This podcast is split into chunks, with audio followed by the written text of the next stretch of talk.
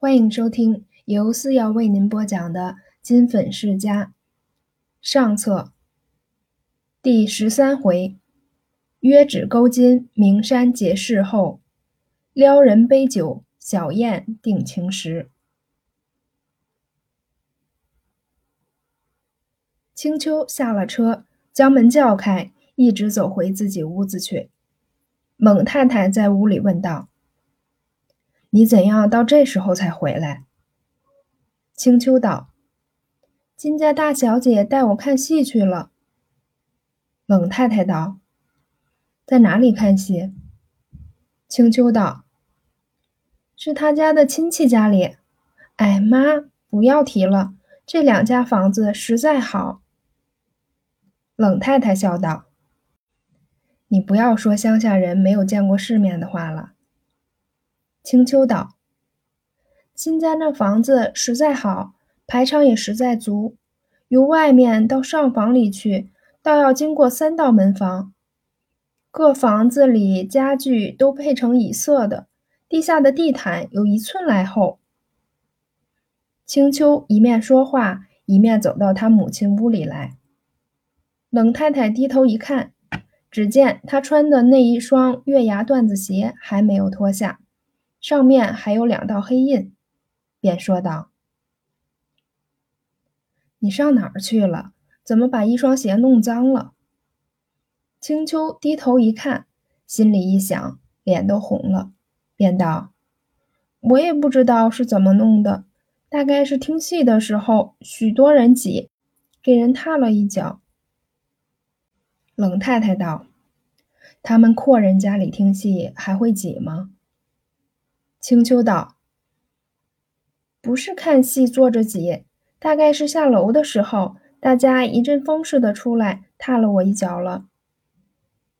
冷太太道：“你应该仔细一点穿，你穿坏了，叫我买这个给你，那是做不到的。”青秋也没有再和他母亲分辨，回房换鞋去了。到了次日，忽然发觉身上掖的那条新手绢不知道到哪里去了。一条手绢丢了是不要紧的，可是自己在手绢犄角上挑绣了“青丘”两个小字，让人家捡去了可是不便。想起来系在纽扣上是系得很紧的，大概不至于失落，一定是燕西偷去了的。但是他要在我身上偷手绢，绝不是一刻功夫就偷去了。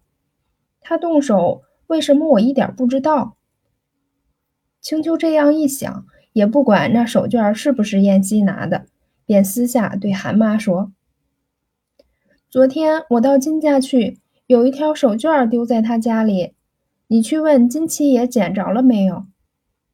韩妈道：“一条手绢值什么？巴巴的去问人，怪寒碜的。”青秋道：“你别管，你去问就得了。”韩妈因为青秋逼她去问，当真去问燕西。燕西道：“你来的正好，我要找你呢。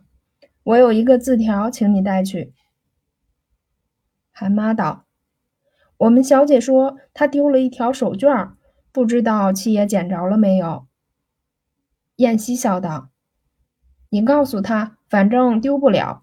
这字条就是说这个事，你拿给他看，他就知道了。”韩妈听说，信以为真，就把字条拿了回来。青秋道：“手绢有了信儿吗？”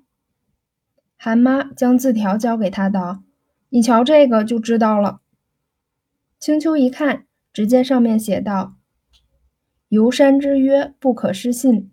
明天上午十二时，我在公园等你，然后一路出城。”青秋看了。将字条一揉，揉成一个小纸团，说道：“这又没提手绢的事儿。”韩妈道：“七爷说，你瞧这个就知道。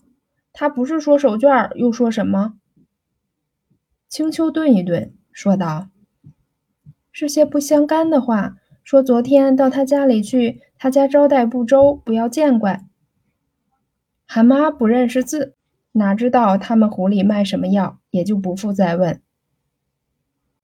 青秋等他走了，把揉的那个纸团重新打开看了一看，心里一想：到西山去，来去要一天整的，骗着母亲说是去会同学，恐怕母亲不肯信。若是不去吧，又对燕西失了信。踌躇了好一会儿，竟不能决。但是盘算的结果，赴约的心事，终究战胜了他怕事的念头。次日一早起来，就赶着梳头，梳好了头，又催着韩妈做饭。冷太太道：“你又忙什么？吃了饭要出去吗？”青秋道：“一个同学要我到他家里去练习算学。”冷太太见他如此说，也就不追问。一会儿吃了饭，青秋换了衣鞋就要走。冷太太道。你这孩子，有几件好衣服就要把它穿坏了事。到同学家里去，何必穿这些好衣服？青秋道：“你老人家都是这样想，有了衣服留着不穿，可是到了后来，衣服不实心，又要把新的改着穿了。”冷太太道：“你要穿就穿起走吧，别说许多了。”青秋坐车到了公园，早见燕西的汽车停在门口。青秋走进去，遥遥的就见燕西在树林底下的路上徘徊瞻望。他一看见，连忙迎上前来，笑道：“你才来，我可饿极了。”青丘道：“你怎样饿极了？”燕西道：“我没吃饭，等着你来吃饭呢。”青丘道。你咋又不告诉我？我已经吃了饭了。燕西道：“吃了饭吗？你陪我到大餐馆里去吃点东西，成不成？”青丘道：“我吃了饭来的，我怎样又吃得下？”燕西道：“我这是痴汉。”说时，连忙把话忍住了。青秋笑道。你就说我是丫头也不要紧，我看你们府上的丫头都花朵似的，恐怕我还比不上嘞。说着，对燕西抿嘴一笑。燕西笑道：“不用着急，也许将来有法子证明你这话不确。走吧，我们去吃点东西。”青丘道：“我实在是不要吃了，陪你去坐一会儿得了。”二人走到露台上，捡了一副座头，燕西便叫西仔递了饭牌子过来，转交给青丘看。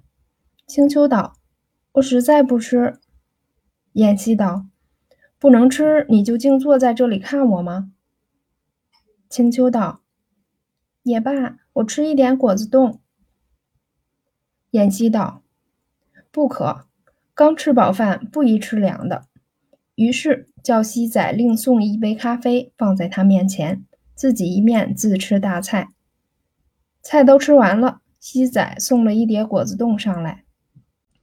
燕西刚拿了茶匙，将那块冻下的半片桃子一剥，只觉一个沸热的东西按在手背上，低头看时，乃是青秋将喝咖啡的那个小茶匙伸了过来。他笑道。刚才你不要我吃冷的，为什么你自己吃起冷的来？燕西笑道：“吃西餐是不忌生冷的，但是你不让我吃，我就不吃。”青丘道：“我也让你吃，你也让我吃，好不好？”燕西想了一想，说道：“好，就是这样办。”于是将这碟果子冻送到青丘面前。青丘道。你的给我，你呢？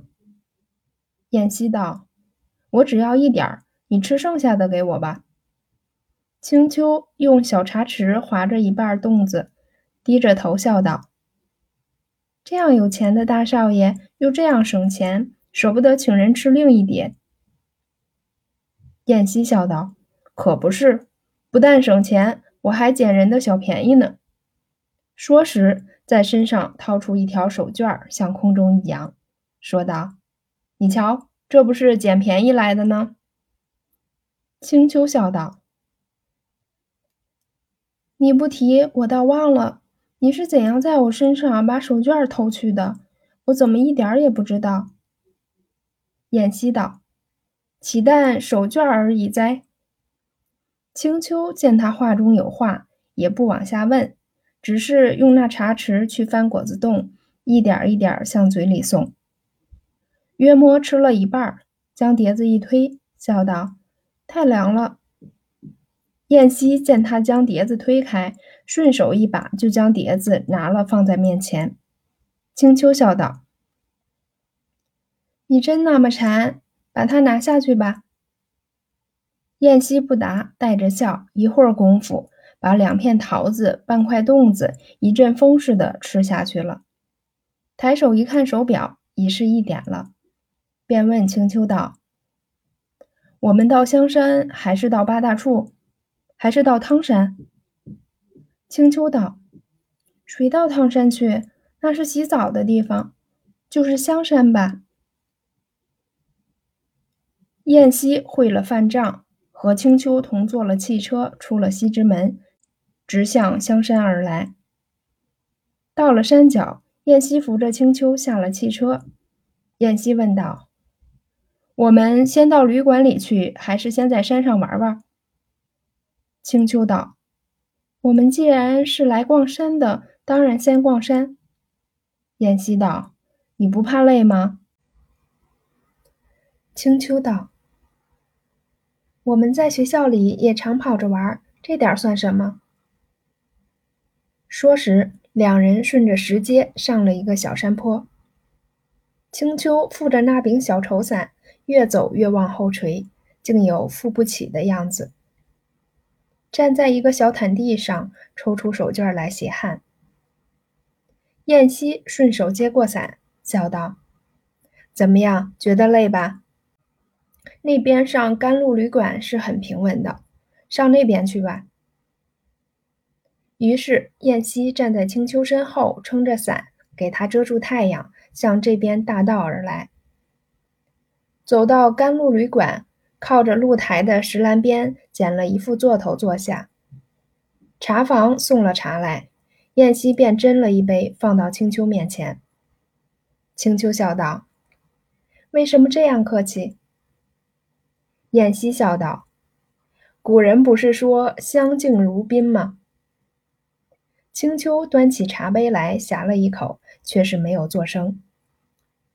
燕西喝着茶，朝东南一望，只见山下青纱帐起，一碧万顷，左一丛右一丛的绿树在青地里簇拥起来，里面略略露出屋角，冒着青烟。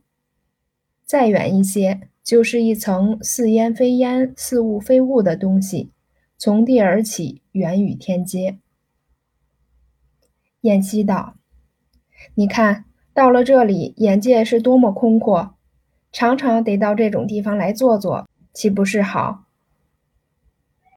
青丘笑道：“可惜生长这种地方的人，他领略不到；能领略的人，又没法子来。”燕西道：“为什么没法子来？